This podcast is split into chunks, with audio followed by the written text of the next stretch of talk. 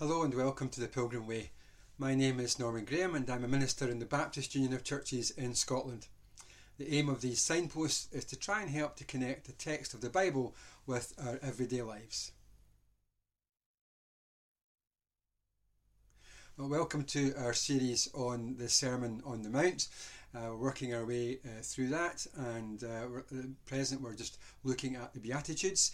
And so I want to read a few verses from the Gospel of Matthew, uh, chapter 5, and I'm going to read from verse 3 through to verse 8.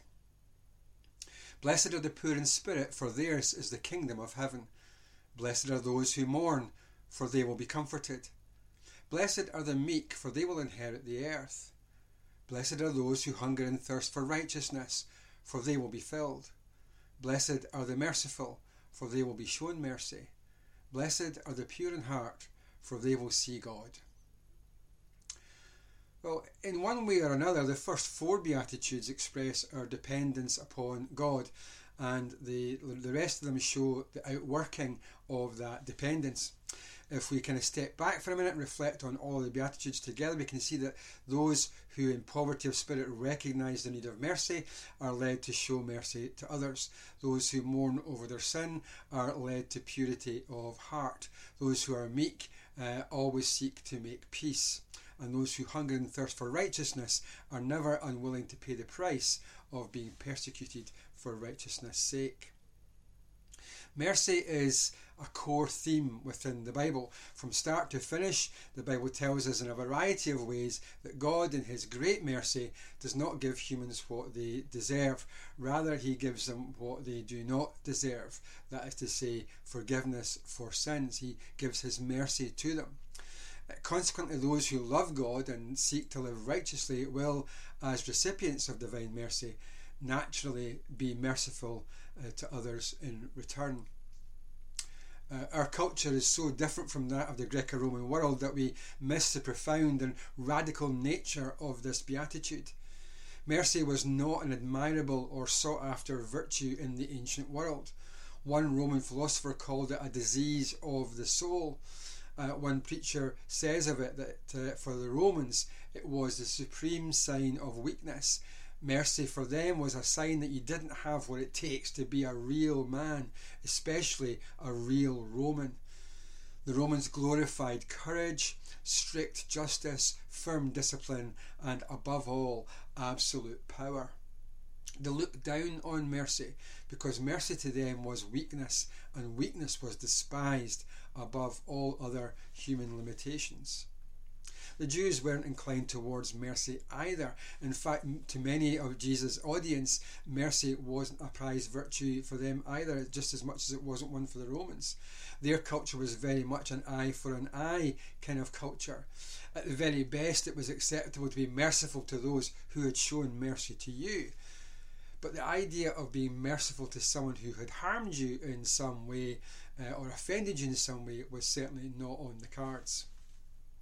Jesus' audience were probably shocked or surprised by this statement, but his challenge to the established wisdom would continue on throughout the sermon, perhaps most especially in chapter 5, verse 43, where Jesus states, You've heard it was said, Love your neighbour and hate your enemy, but I tell you to love your enemies. So, what exactly does Jesus mean in this beatitude? It'd be very easy to kind of spiritualize it and as though showing mercy were some inner attitude of heart and mind towards another person. And there's no doubt that that's a perfectly reasonable way to interpret the saying. For throughout the Sermon on the Mount, Jesus highlights the way that inner convictions and attitudes lead to actions, and God's very concerned about our attitudes. However, it's also true to say that much more is meant here than just an inner disposition of heart and mind. The word that's translated here as merciful means to be generous in doing deeds of deliverance. So, mercy is not just an inner conviction, though that is where it starts. It's also an outward action that delivers a person from a particular need or bondage. Clarence Jordan notes that in calling us to be merciful, Jesus isn't thinking about a cold, condescending kind of mercy, such as one in power might extend to a victim in return for gratitude or service. It's a warm and compassionate, tender uh, kind of mercy that never seeks to barter. By merciful, he says, Jesus means those who have an attitude of such compassion towards all people that they want to share gladly all that they have with one another and with the world. If they have any money, they don't give until it hurts, they give till it's gone. When Jesus walked down the road and the blind and crippled called out to him, Have mercy on me, they didn't mean, uh, Let me off lightly or forgive me. But rather, what uh, the blind and the crippled were saying was, Heal me, deliver me from my affliction. In Matthew 6 and 2, a word from the same root word as mercy is translated as giving alms to the poor.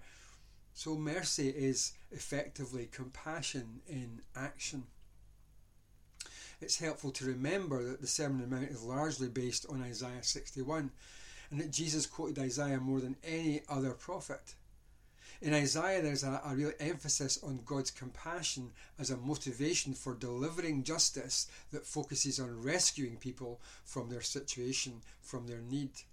In fact, as Glenn Stassen notes, Isaiah 58 and verses 6 to 7 specifically mentions freeing the oppressed, giving bread to the hungry, providing hospitality to the homeless poor, and covering the naked.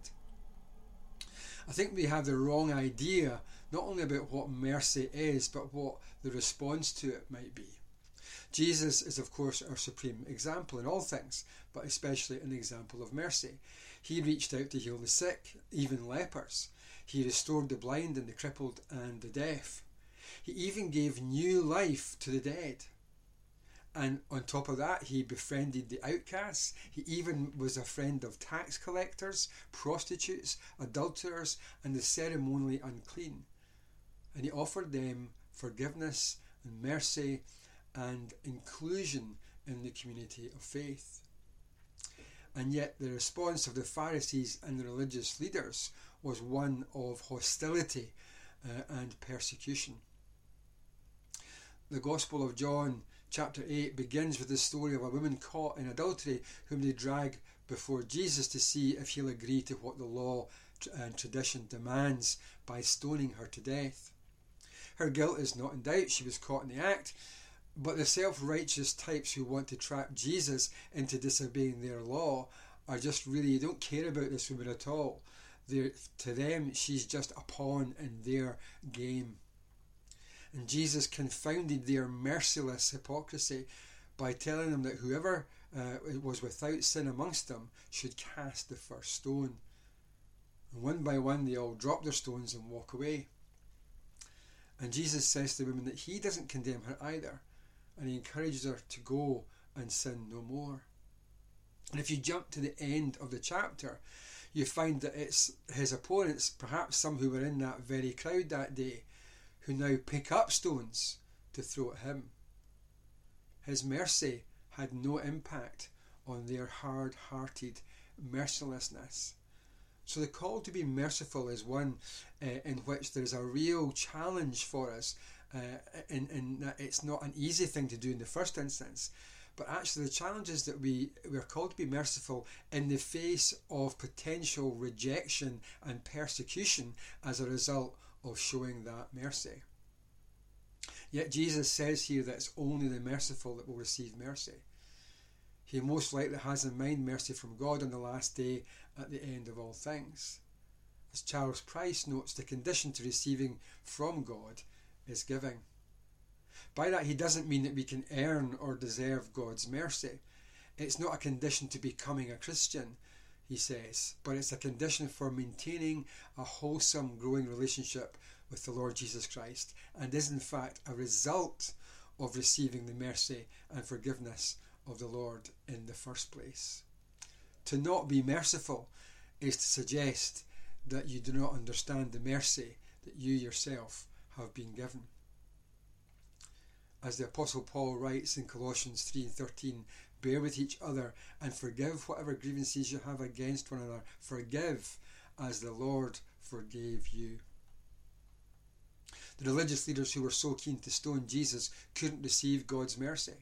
Michael Wilkins suggests that they had become so self satisfied with their own religious attainments that they no longer believe that they have any need of mercy from anyone else, not even God. The point here is simply that those who receive mercy will demonstrate it. Mercy, the merciful are not those who are occasionally disposed to be merciful, but those who are habitually merciful. Those for whom showing mercy is the unconscious outflow of their inner life. Again, Jesus is our primary example. From the moment he appears in the pages of Scripture, he shows mercy again and again, and there's no greater example of mercy than his self sacrifice for us on the cross, in that while we were still sinners, Christ died for us. The sixth beatitude, blessed are the pure in heart, is one that's quite easily open to misinterpretation. It's often been thought to mean that Jesus' concern here is with inner purity and not with outward actions. But that approach is at best inaccurate and fails to take into account his teaching as a whole and especially the teaching of the Sermon on the Mount in particular. Glenn Stassen gets to the heart of this saying when he translates it as Joyful are those who seek God's will in all that they are and do, for they will see God. That's really, in a, in a nutshell, what this beatitude is getting at. Jesus isn't speaking here about some inner spirituality, but rather he is emphasizing, as Stassen puts it, the unity of inward roots and outward fruits. Some biblical scholars have noted that purity of heart must involve integrity, a correspondence between outward action and inward thought, a lack of duplicity, singleness of intention, and the desire to please God above all else. More succinctly, purity of heart is to will one thing, God's will, with all of one's being and doing. So, this beatitude presents a very clear challenge to followers of Jesus today because every study on the issue has demonstrated that there's a wide gap between uh, what Christians say that they believe and how Christians actually behave in everyday life. When Jesus speaks of the pure in heart, he's not referring to sinless perfection for then no one would see God because no one's pure in heart. Paul puts that one totally to bed in Romans 3.23 when he says that all have sinned and fall short of the glory of God. Jesus is speaking about purity or holiness, but not holiness as an inner spiritual experience, but rather as a holistic way of being that encompasses the whole self and consequently all of life. It's important to note that no one is made righteous before God as a result of their own holiness or their own righteousness or their own uh, inner or spiritual purity or whatever.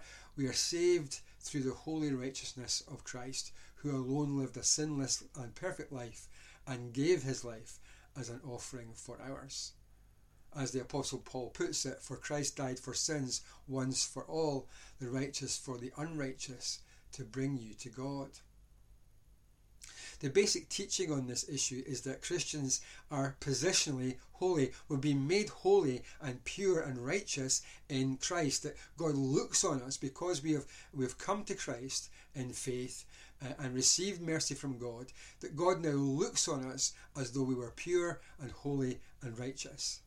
So our standing before God, you might say, is such that He considers us as those who are clothed with the righteousness of Christ and made holy and pure in Him.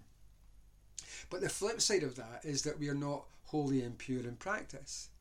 In Romans, the Apostle Paul speaks very frankly about the struggle between our new nature in Christ and our own sinful nature. He says himself, I, I do the thing I don't want to, I don't do the thing that I do want to. So, the challenge of the Christian life, the challenge of being a follower of Jesus, is to become in practice who we are already in Christ. This is the gap between our beliefs and our behaviour. And our task, our calling uh, to in, in maturing as disciples is to narrow that gap through obedience to Christ's commands. The reality of that gap often causes people, of course, to doubt the reality of their salvation. And whilst it's not a bad thing to ask questions of our faith and practice, in fact, it is necessary to do that. We must anchor, however, our struggle in the reality that our salvation is about what Christ has done, not what we have done, or indeed not what we have failed to do. Because no amount of holy living can save us or make us right with God. Only Jesus can do that, and He has done that at the cross. But holy living must be our response to what He has done on our behalf. The common understanding of, of grace, of God's grace, is that it is unmerited favour. In respect of God, it means that God's mercy is offered despite our inability to earn it or to deserve it or be worthy of it in any way. In Romans 3:23, Paul says we've all sinned and fallen short, but in the very next verse he says that all are justified freely by his grace through the redemption that came by Christ Jesus. The reformers were very keen to emphasize this and so qualified it by saying that salvation was by grace alone. But of course, uh, the grace that is alone doesn't stay alone. Whilst it's fundamentally correct to say that we're saved by uh, saved by grace alone, it's not the whole story of the meaning of grace. In Paul's time, the word translated as grace wasn't actually a religious word at all. It had no particular theological meaning. As John Barclay notes, it was a word that was in common usage in the in the culture. It had three general meanings. Firstly, it referred to what was charming or attractive. Secondly, it meant a gift or favour or benefit or the attitude that accompanied a gift. And lastly, it meant the return of gratitude or thanksgiving to the one who'd given the gift. And Paul uses all three of those meanings throughout 2 Corinthians 8 to 9, for example. However, in Paul's time, whilst a, a grace gift could be regarded as unmerited favour, it would normally be from someone um, higher up the social strata, uh, more powerful politically, um, more uh, um, financially wealthy, all of that, someone that you were not in the same class as. Um, and so there's nothing you could do to deserve or merit the favour of that person. And so uh, the grace gift could be um, regarded as unmerited favour, but it also carried certain social expectations. Barclay writes that grace was the giving of a benefit or favour which generally elicits some form of reciprocal return that is necessary for the continuation of the relationship. In other words, whilst the recipient of the gift was unworthy or undeserving of the gift or had done nothing to earn it, could do nothing to earn it, so that it was given free and unmerited, Nonetheless, the recipient of the gift was expected to offer something in return in acknowledgement of the gift, in the acknowledgement of this unmerited favour. In Paul's understanding of grace, moral and social transformation were not optional extras, but were the necessary expression of God's grace at work in our lives. To be saved is to have pledged your allegiance to Jesus Christ as King in response to his saving grace that activates the mercy of God in our lives. For that allegiance to be in any way meaningful, we must avoid what Bonhoeffer famously called cheap grace, by which he meant grace that has without obligation, without sacrifice, grace that makes no demands on our lives. That's cheap grace. Our aim is to become in reality what we already are in Christ, pure in heart. There needs to be a reciprocal response from us to the grace of God, which is free and unmerited, though costly. We are not in reality or the reality of our everyday lives as pure as we should be. However, our response to the grace of God that saves us should be to live obediently so that the gap between what we believe, who we are in Christ, and who we are in practice day by day, that gap is narrowed until the day when, as Jude puts it in his letter, we will be presented before the presence of God, blameless and without fault. Thank you for listening.